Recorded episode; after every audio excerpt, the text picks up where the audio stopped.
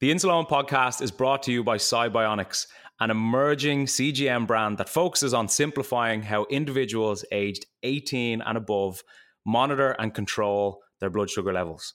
Upon becoming available on the market, the Cybionics G S one C G M has helped users worldwide navigate the complexities of diabetes management with more confidence and peace of mind.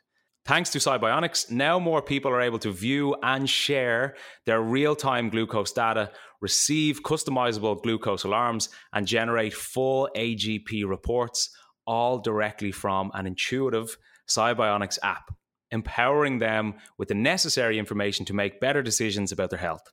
Cybionics combines data accuracy and comfort of wear, which is important to us all, with a feature-rich app. The fourteen-day scanning-free and calibration-free Cybionics G S one C G M aims to deliver reliable, seamless diabetes management experiences. For more, check out cybionics c g m dot com. How's it going? It's Owen here, and this is a bite-sized episode of the Insulin Podcast, Redefining Diabetes. Every week, we'll dip back into the episode archive and get you to think and reflect once more about some of the things we've learned from the podcast over the last few years. It could be some diabetic wisdom, advice, a great guest, or even a hypo story. So enjoy this bite-sized episode of the Insulin Podcast. I've always kind of naturally been someone that wants to do well at things. I've always like worked hard, well, most things. And I've always wanted to achieve in whatever I was doing. Um, but diabetes plays such a big part in that because it's it creates that natural sense of discipline and routine that you need each day.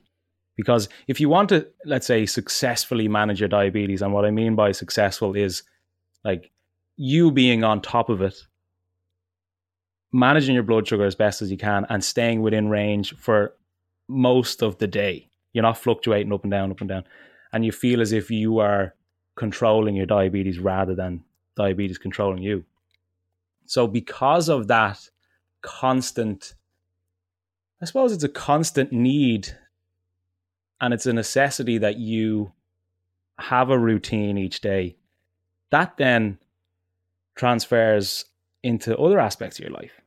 Because if you know that, right, I'm getting up at this time to take my insulin, I'm going to have my breakfast at this time, take that insulin, I'm going to take my insulin for lunch at this time, dinner this time, go to bed at this time, take my long-lasting insulin at this time, whatever it is, it's super regimented.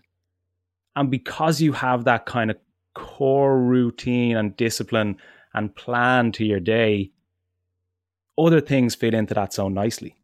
And I always say to, I always say to, to people that I work with, it's you fit your diabetes into your day and then you fit your day back into your diabetes. So it's like the core, essentially the core of my day is managing my blood sugar, because I know personally that if my blood sugar isn't managed to how I know it should be, then other aspects of my day will be affected.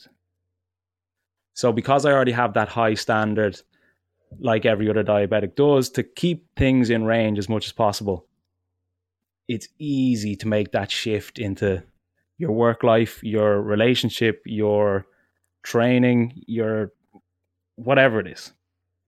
Which leads us nicely into your fourth positive, which is fitness. Now, you were a fit guy before you got diagnosed. You were playing football. Were you were you gymming as well? You're doing a bit.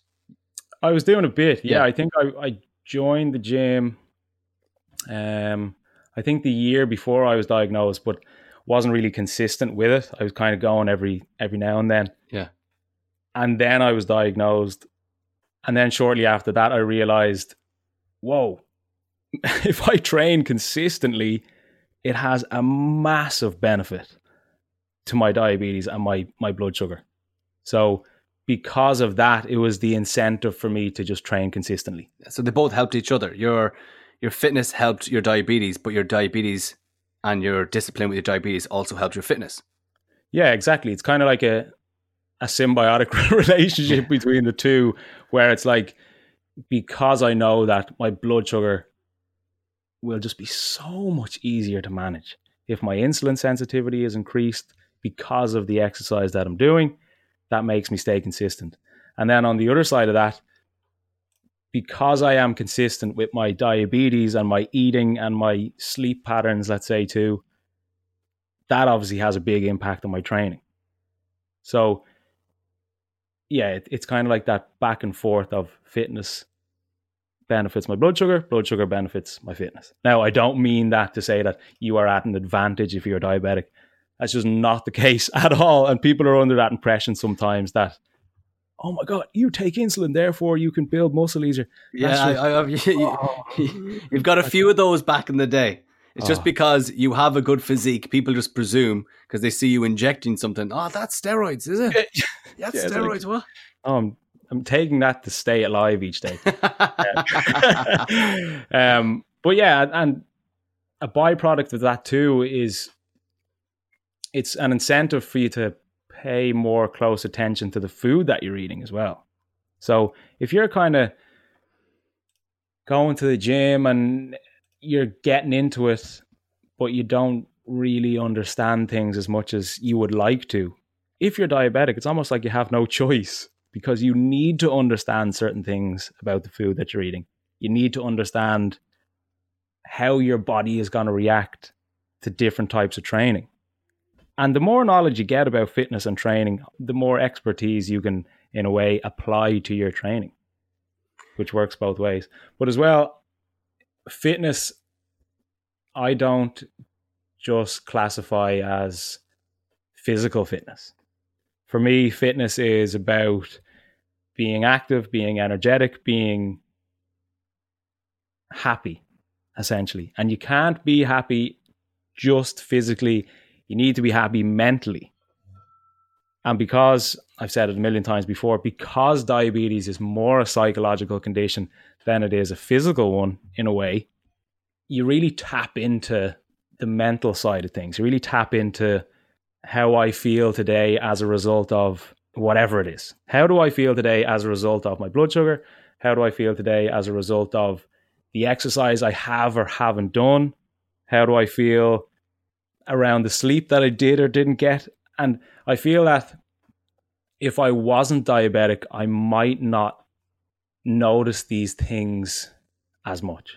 I feel as if I might just kind of go about my day almost in like a kind of subconscious sort of way. Yeah. Whereas now that I am diabetic, and I've said it a million times again in the podcast previously, it's all about living consciously. Every single thing I do, I try to understand, why am I doing it? What will that result in? How will I benefit? How how may I be affected? So you're just kind of more in tune with your body and your mind in a way, which is nice. Thanks for listening to this bite-sized episode of the Insulone Podcast. And if you want to listen to the full episode, you can check it out in the description. Chat to you soon.